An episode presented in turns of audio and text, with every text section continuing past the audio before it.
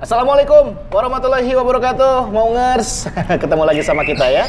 Ini masih Sima Maung kan ini ya? Yo dong. Nuansanya berbeda sekali ya. Iya, inilah Aduh. si Mamong Podcast yang berganti setting studio ya, yang tentunya mahal. Biar ada experience yang berbeda ya, karena kita ingin memberikan sesuatu yang berbeda di setiap episodenya. Betul ya. ya. dan barangkali kalau kamu juga punya studio ingin meminjamkan sama kita, silakan ditunggu. Itu dia ya. Masih seperti biasa Maungers eh, di episode ke-10 ini, wis edan ke-10 deh ya. Edan. Kita menghadirkan kembali ada rekan kami di sini ya, Sergio Santibanes, Kabogoh Marimar, nu jago main bola. Ya, ada Coach Ripan Pradipta. Halo, saya Oliver Nuyer ya. Oliver Neuer. Kalau dia Oliver Neuer, kita adalah Calontong dan Abu Janda kan. Dan Oliver Neuer itu perpaduan dua kiper terbaik ya. iya dong, Oliver Kahn dan Manuel Neuer. Lamun aya di nunya anak, edan bisa nanti kipernya kolaborasi. Satu lagi. Ada Halo, saya Angki dari Simamau. Icip-icip dari Icip. Soalnya ieu nu pangloba namayakeun dia. Iya. Angki euy. Aduh. syuting can mulai geus dibeakeun ya. Lapar, lapar, lapar. Dan seperti biasa ya? ada juga saya Zi Chandra. Dan masih barengan sama Fajar Zulfikar juga ya dan di episode ke-10 ini kita punya kabar yang menggembirakan ya. Yap. Dari hasil kemarin match day kedua Persib bisa meraih kemenangan tipis ya di kandangnya Arema 2-1. Alhamdulillah. Itu dia. Kita mau poin. juga nih ya sekaligus eh, pingin bertanya sama para pandit kita sekarang Betul. gitu ya Coach Ripan dan Angki. Bagaimana nih ulasan terkait pertandingan Persib menghadapi Arema kemarin di Stadion Kanjuruhan? Ya seperti biasa lah, lini per lini kita ulas kok. Kita ulas ya. Ya, kumaha, Oke, kumaha, jadi kumaha. yang keyword kata kunci melawan Arema adalah mental. Kalau menurut saya mental Oke. ya, di mentalitas. Bagaimana kita bermain di Kanjuruhan, di Hmm. kandang lawan dengan stadion yang lumayan penuh. Ya. Terus eh, kita berangkat ke stadion menggunakan Apa? Kuda. rantis. Rantis ya, kan rantis. nges mental pisan lah ya. Benar. Nah, alhamdulillahnya kita bisa eh, melampaui itu semua dan kemenangan.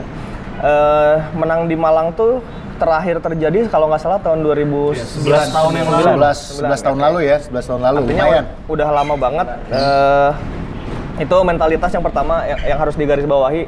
Bagaimana Persib Bandung bisa memenangkan mentalitas melawan Arema. Kan Hmm. kalau lawan Arema udah pertandingan seperti itu kan partainya udah tensi tinggi, Hmm. udah udah bukan main taktik-taktik teuing gitu, mental berbicara. Nah, Ya. saya mencatat eh, Robert Albert lebih menang mentalitas dan detailing daripada Mario Gomez.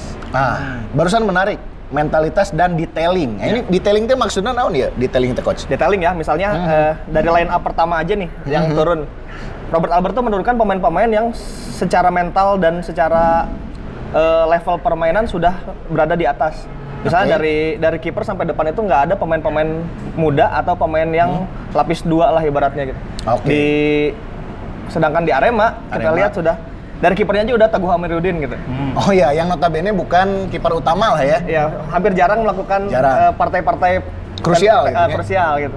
Terus menurunkan Febi Eka di situ di Oke, flank kiri. Pemain muda. Pemain muda. Nah, kan secara detailing aja udah beda nih Oh, pendekatannya. iya, iya, iya, seperti Gitu. itu ya. Striker aja Kahayudo dengan eh salah Alderte. Alderete, Alderete, Alderete. Ya. Alderete dengan Bauman yang dicadangkan. Nah, dari detailingnya aja udah beda gitu. Hmm. Saya melihatnya dari situ dulu ya sisi itu. Hmm.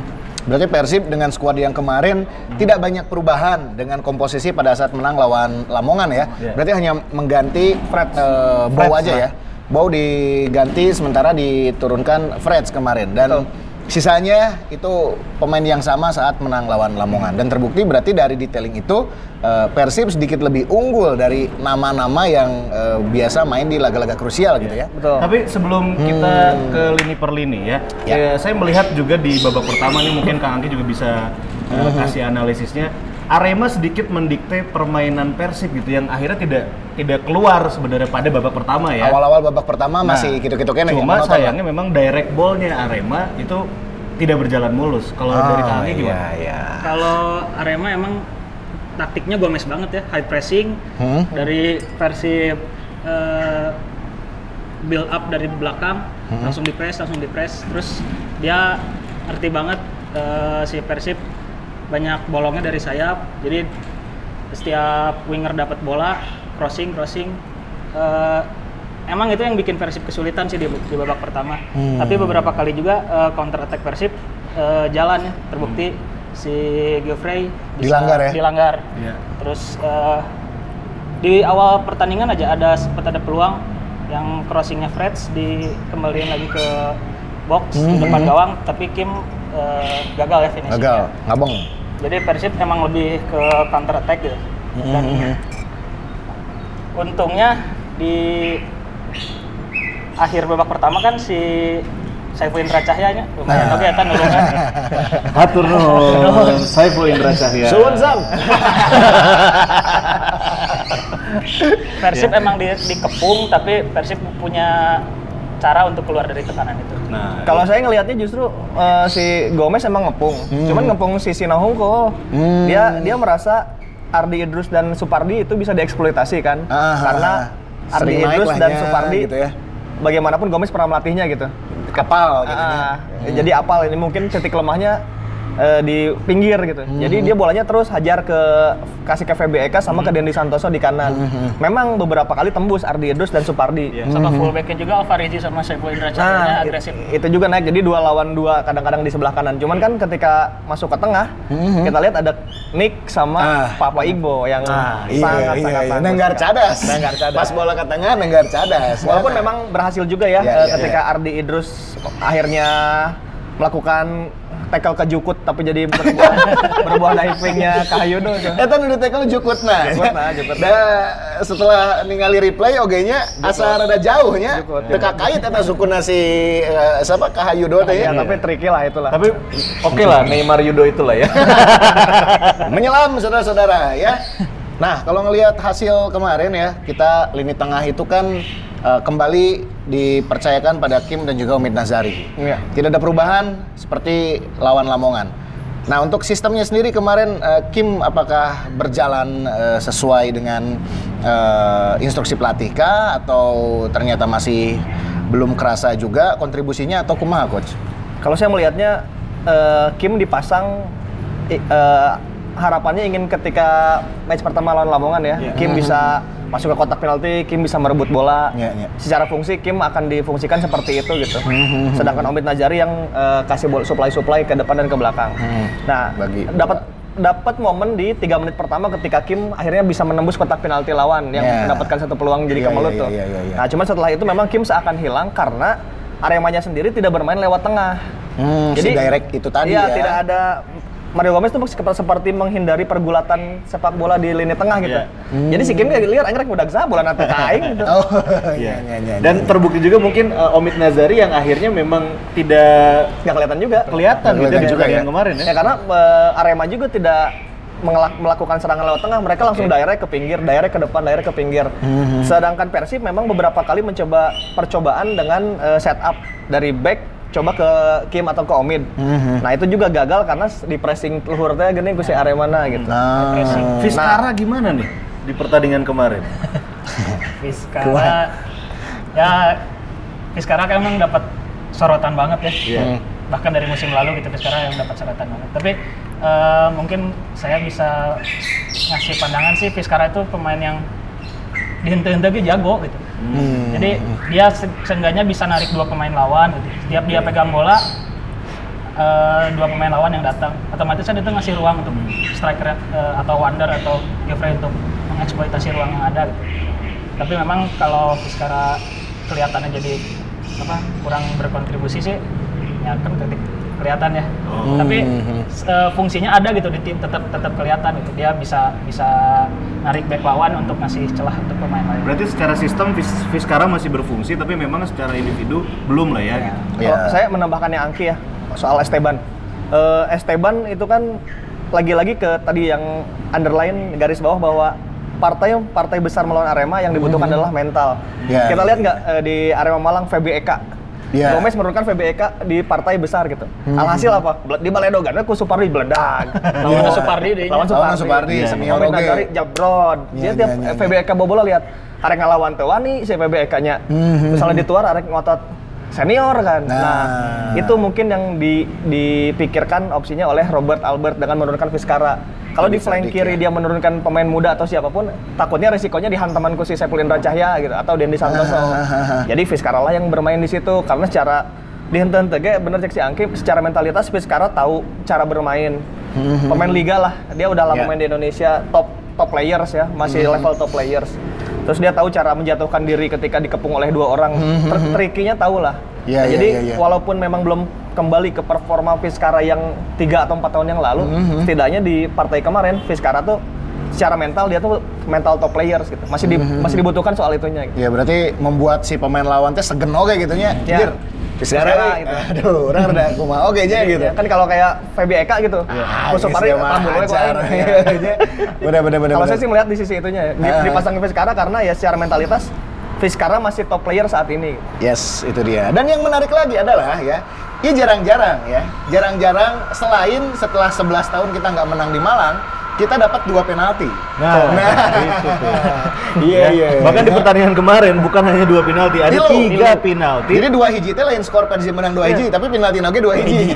tiga Persib penalti dua ya. dan satu gol bunuh diri. Itu Kuma, gimana kuma. Dua penalti ini nih, dua penalti bagi Persib Bandung nih. Dua penalti untuk Persib karena udah sewajarnya penaltinya. Emang fullnya. emang fall gitu. Emang full. ya? Emang fall gitu. ya? Jadi harusnya sih bukan hal yang aneh ya. Maksudnya it- itu tuh emang geus kuduna gitu, tapi malah jadi hal yang aneh kalau kalau di Indonesia mah gitu. Karena main tandang, Karena main, apalagi karena main tandang. tandang terus Partai sekelas kemarin Iya, lainnya lawan Arema, lawan gitu Arema. ya. Tapi nah di ge emang bener fall gitu. Justru kan yang jadi pertanyaan Golnya Fall yang di sana. itu, iya. Yang Judo nyeleding ya. rumput Oke, itu. oke. Nyeleding Ekor rumput. Nah itu antara jadi pertanyaan atau jadi normal sih sebetulnya. Ketika Hmm. tuan rumah tertinggal, ada pelanggaran sekecil apa pun ya bisa jadi berbuah penalti untuk kita merugikan. Nah ya, itu ya. juga pelajaran ya untuk Ardi Idrus di partai-partai besar gitu. Mun aya jelema-jelema anu siap-siap labuh ya jangan di empat jukut-jukut na oge gitu. ya mak- maksudnya gestur ya, gestur menentukan iya. kan itu hanya sepersekian detik lah si si Kahayudo tuh melihat peluang untuk jatuh gitu. Mhm. Sedangkan si wasit ya terintimidasi di Italia memang ada teorinya gitu. eh, teori bahwa itu tuh mengelabui wasit gitu. Nah si Kahayudo bela- berhasil melakukan itu karena Adrianus memang ada gerakan kayak kayak ngehajar bo, ngehajar kaki. Dari sudut pandang wasit Betul. melihat bahwa itu Kaki kakinya tak, kena, Kaki, kait iya. gitunya. Kan itu kan sepersekian detik juga wasit harus memutuskan. Dia gitu satu kan? sampai dua detik lah. Kalau kalau kita kan bisa lihat replay. Kalau Iya, di iya. lapangan kan kita kudu di print eta gitu. Ya. Nah, wasit kudu ka tukang heula ningali TV kan. Ya. ningali VAR kan can aya. Iya benar. Di sana di warung di kios-kios kayak ini teh bilang kan. Jadi gitu lah keluar heula ningali. Berarti otom- otomatis memang eh, wasit sudah sedikitnya fair lah ya dalam memimpin pertandingan. Ya, lumayan lah, kemarin, lumayan. ya. lumayan ya. Nah, terus kalau dari lini selanjutnya tadi tengah sudah kita bicarakan Eh, kiper bro, dan kaliwat. flank ya. Ah, Kiper nih. Iya. Teja Paku Alam sang Oliver Neuer itu. Kemarin ada beberapa save juga yang cukup eh, krusial ya, beberapa penyelamatan dari eh, Teja Paku Alam. Bagaimana ini teman-teman melihat Teja- performanya nih? ya emang ya sesuai yang Robert bilang ya emang. Teja punya kualitas itu Mhm. meskipun dua tahun terakhir bawa timnya degradasi tapi secara kualitas dia bagus Secara individu mah Secara wani ngadu lah nya. gitu. timnas gitu dia dia masuk timnas juga Treble timnas. dan emang pertandingan kemarin dia terbukti gitu Nah, beberapa kali peluang Arema terutama dari eh, Yudo ya beberapa kali itu kena sama Mhm. Teja emang di match sebelumnya kan dia lebih ke apa ya handlingnya gitu menguasai Iya. eh, kotak penalti dan apa Pergerakan. pergerakan, Pergerakan. lawan. Oh kemarin dia emang lebih kelihatannya jago di Stop, stop. stop Shot stopping ya. Shot stopping. Stopping. Shot stopping lah mau di FM dah ya, shot stopping. Iya kemarin sih lebih kelihatan stop stopping ya kalau jadi kita juga nggak banyak membangun serangan lewat Teja kan. Oh, iya. Teja lebih banyak di shooting. Nah itu si bola tenis bola tenis iya gunana ya. Nah. hiper hiper. Bener. Luis Pasos Anda terbaik. Pasos, ya. Pasos. Iya. Bener ya. Lain Tapi kali. hiji hiji, Pasos kasih Teja lamun geus menang ya kalem lah main bola gitu. Oh, iya bener, bener. mungkin sih Iya. Teja teh iya kan di klub sebelumnya eleh wae nya. Ah. Jadi mau kondisi mana siapa poho gitu. Ya cek aing kan mun dadan nalikeun sapatu heula. Iya, tuh ada delay-delay. Delay. Dipeluk-peluknya juga menit-menit akhir. Hati-hati tuh. labu gitu naon karena kan jarang menang mesti aya nu buru-buru we gitu nya. kalem Teja kalem kalau lagi Iya. menang kalem Nah, ini walaupun tidak clean sheet ya kemarin, tapi setidaknya membuktikan bahwa kualitasnya Teja juga eh, cukup baik, terutama di depannya Teja, iya kan? Nah. Ada Papa Iko, ada Nick Kuipers nih. Iya, nenggar cadas dua tembok kokoh Oh, Sama yang Fabiano uji. debut. Oh iya, Nah, Fabiano debut Fabiano ya. juga ya. Setelah satu tahun lebih ya. satu tahun lebih direkrut, tapi karek debut kamari. Nah, ini penilaiannya gimana Menarik, coach? menarik, menarik, Selama 90 menit kelihatan banget ini Arema terutama strikernya susah banget untuk ngelewatin Mhm. uh, Victor Igbonevo gitu. Dan duetnya barengan sama Nick Kuipers tuh gimana? Tentu ya, Iqbal Nevo dan Kuipers saya selalu bilang ini salah satu duet terbaik di Indonesia saat ini ya. Tahun 2020 tuh ya mereka ini. Lihat aja Kak Hayudo coba-coba selalu coba terus ngajak berduel. Kue Iqbal Nevo cuma dikit kan di awak di awak lengan hongkong. alah, alah. terus si pemain asingnya sampai kita juga lupa lagi tuh namanya Si siapa tuh. Alderete, Alderete. Alderete. Alderete. awal aja. Malah si Yodo ini yang penalti unggul ya temannya Ya penalti unggul. Bahkan Jonathan Bauman tidak terlihat sama sekali ya. Kita udah lupa, ih siapa itu ya? Pokoknya kan ini ya, Ci, patokan pemain bagus adalah ketika kita sudah bisa melupakan pemain bintang di musim yang lalu gitu. Nah, iya iya. Jadi kita sekarang udah nggak nyebut-nyebut nama Vlado lagi nih. Kalau dulu kan, ah coba mencegah si Vlado, ah men coba mencegah si Vlado. Mhm. Nah, nanti nggak seuah gitu. Udah ya udah Victor sama Kuipers. Ya. Sama dengan pemain depan. Ah coba ya JCL, coba aja JCL. Sekarang udah enggak kan gitu. Udah enggak karena ya Nah, terbukti. itu berarti patokan pemain bagus ketika kita sudah bisa melupakan pemain bagus di masa sebelumnya. Betul. Apalagi Victor Igbonevo dua pertandingan dua kali ganti model rambut. Edan. Edan. Benar ya, siapa tahu pertandingan selanjutnya lawan Sleman ganti lagi ya kan? Model rambutnya bisa ke barber fashion. Terus eh, saya melihat ini ya, apa Deddy Kusnandar ya. Nah, Wah, ini, ini juga menarik ya. Main di babak kedua ya kan, turun eh, menggantikan siapa Dado teh? Kim. Kim, Kim ya, menggantikan Kim. Melakukan beberapa kali pergerakan yang bukan dado banget sebetulnya, ya. Termasuk penetrasi yang menghasilkan pelanggaran dan penalti. Eta teh sebenarnya biasanya mah pergerakan Aziz lainnya atau Oh. pergerakannya Zola. Etang. Nah, etam gitu. Iya mah Dado, Dado. yang melakukan itu kan. Nah, bagaimana melihat peran Dado kemarin? Dado ya emang kualitas Dado emang udah nggak perlu diragukan lagi ya. Mungkin Ah. karena sempat dia cedera patah kaki dulu kan itu Hmm, yang bikin uh, peaknya turun gitu. Tapi Dado turun. sekarang perlahan Dado udah mulai uh, apa nyetel lagi, udah mulai kembali ke performa terbaiknya. Sentuhannya masih dapat Ah. lagi gitu nya. Dan kemarin emang ajaib juga sih Dado bisa dribble sampai kotak penalti. Tapi kayaknya ada ada kondisi pemain Aremanya udah mulai Iya. hilang konsentrasi sih itu. Dan errornya Saiful Indra Cahya juga ya harusnya ya kalau kayak gitu ngapain di sliding kali. Capek, capek. Udah capek juga, udah capek. Capek oke kan. Dua kali berarti Saiful Indra Cahya ini eh, menguntungkan kita. Terus ini juga secara psikologi memang ada fungsi Kim di luar sepak bolanya. Jadi saya sih ngerasanya Dado kan secara label tuh harus label pemain inti kan. Mhm. Ketika posisinya diambil alih oleh Kim, Dado tuh seperti ingin membuktikan bahwa Aing bisa gitu eh, bermain reguler gitu. Ada kompetisi Ada di kompetisi internal sehat gitu ya, kompetisi sehat. Jadi ketika Dado dimainkan menggantikan Kim di Kanjuruhan, saya tete Aing bisa yuk ngo- ngocek-ngocek ke kotak penalti mah kayaknya Iya, dia iya. menunjukkan itu. Jadi itu bagi saya adalah fungsinya eh, persaingan sehat dalam tim. Jadi hatur nuhun Babang Kim sudah memberikan persaingan sehat itu dia. Itu dia. ya. Tinggal menunggu pemain-pemain lain mencan turun kan? Oh iya. Aziz, Aziz, Zola, ya Zola, kan? ya kan, Erwin Ramdhani Erwin, juga. Zalnando dan masih banyak juga ya. Zulham Zamrun kita masih punya nih. Benny Okto. Beni Bini Okto, Okto, ya kan Bini Okto di beberapa pertandingan eh, coba. apa preseason Ya. lumayan kan penampilannya kan. Nah kita tunggu juga penasaran. Tapi Semoga. ini juga coach ya Ma- yang menarik perhatian adalah dua striker kita. Disiplin posisinya mereka. Mhm. ya, uh, menurut coach sendiri penilaiannya walaupun hanya ada satu gol dari Wander Luiz itu pun lewat titik putih, tapi secara permainan kalau Geoffrey Castillon ini kayaknya lebih lebih baik dari lawan Persela deh. Kalau Wander Luiz ya emang orangnya suka ngeprank gitu ya. Dua pemain ini memang ya akhirnya kita bisa melihat cara bermain sepak bola yang benar tuh ya seperti ini gitu. Mhm. Musim lalu kan kita disuguhkan Ezekiel yang ke kiri, ke kanan, ke Liar, atas, ya. liar, Dia. ada tanda ke wasit gitu.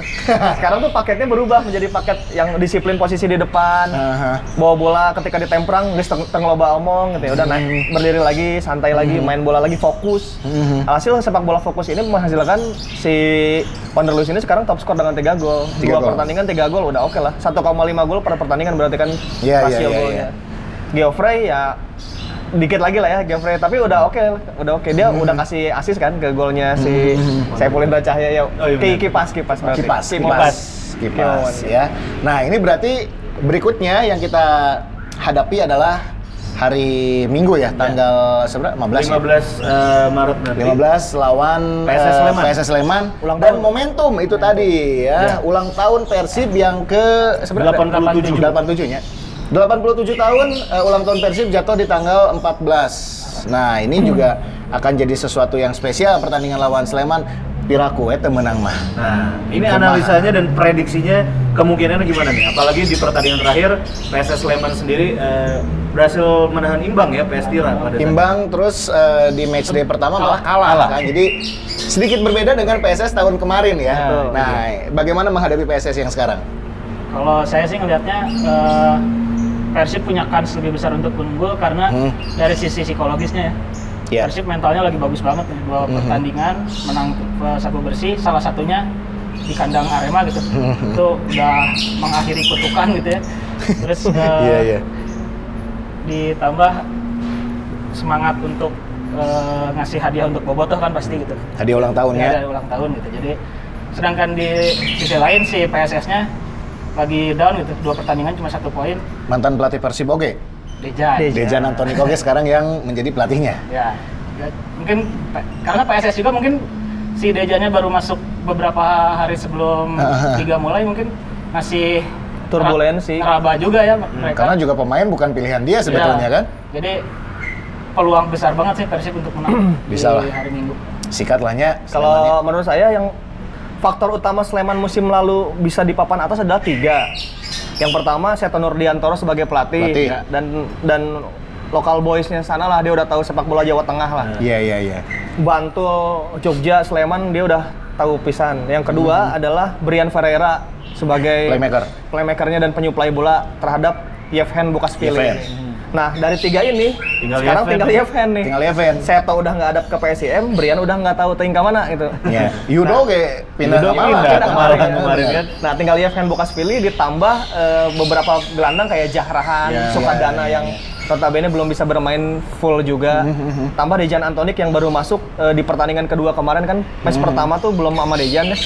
Eh, pramusim dia main dengan pelatih Eduardo Eduardo Perez. Eduardo Terus Perez. ketika liga dia Cabut. eh, cabut. Jadi emang secara mentalitas si Sleman ini karena oyang pisan gitu. Iya iya iya. Jadi- Walaupun ada Irfan Badim jadi tidak begitu berpengaruh gitu ya. Nggak berpengaruh kan kita ada Kim juga. So- Kalah. Kalah. Kalah. Iya. Connection. Dulur kan ya. Dulu gini, tapi di uji coba juga kan kita pernah lawan Sleman dan Iya, menang, ya. Iya, menang. menang. Iya iya. Jadi iya. secara mental harusnya udah bisa bisa mengambil tiga poin, cuman memang Sleman mungkin akan bermain super defensif ya. Dia kayaknya cuma butuh satu angka di sini deh, pengen nyari seri aja. ngincer imbang berarti Nah, ya. ini berarti akan ada tantangan baru kan kalau kemarin kita melawan tim yang menyerang tuh. Nah, Ah. sekarang tantangannya melawan tim yang defense. Coba hayangnya Arek kumaha deui ya Robert Albert gitu. Nah, apakah ada kemungkinan merubah skema dan juga Ya. komposisi atau mempertahankan lagi yang kemarin? Ya saya justru menarik menunggu ini apakah Robert Nah. mau mengubah atau enggak karena kan amunisi secara amunisi kita banyak banget ya.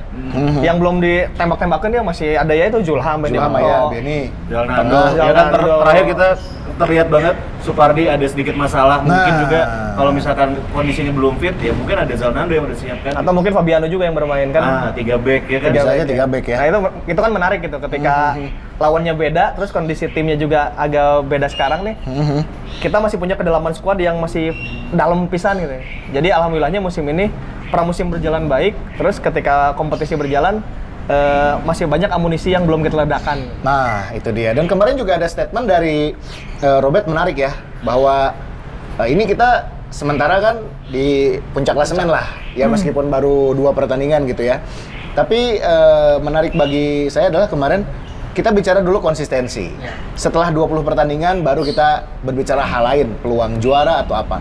Tapi menurut teman-teman nih, kita sudah ada di track yang benar nggak sih? Atau harus nunggu berapa pertandingan dulu baru tahu nih, kita tuh udah ada di track yang benar untuk menuju ke juara gitu.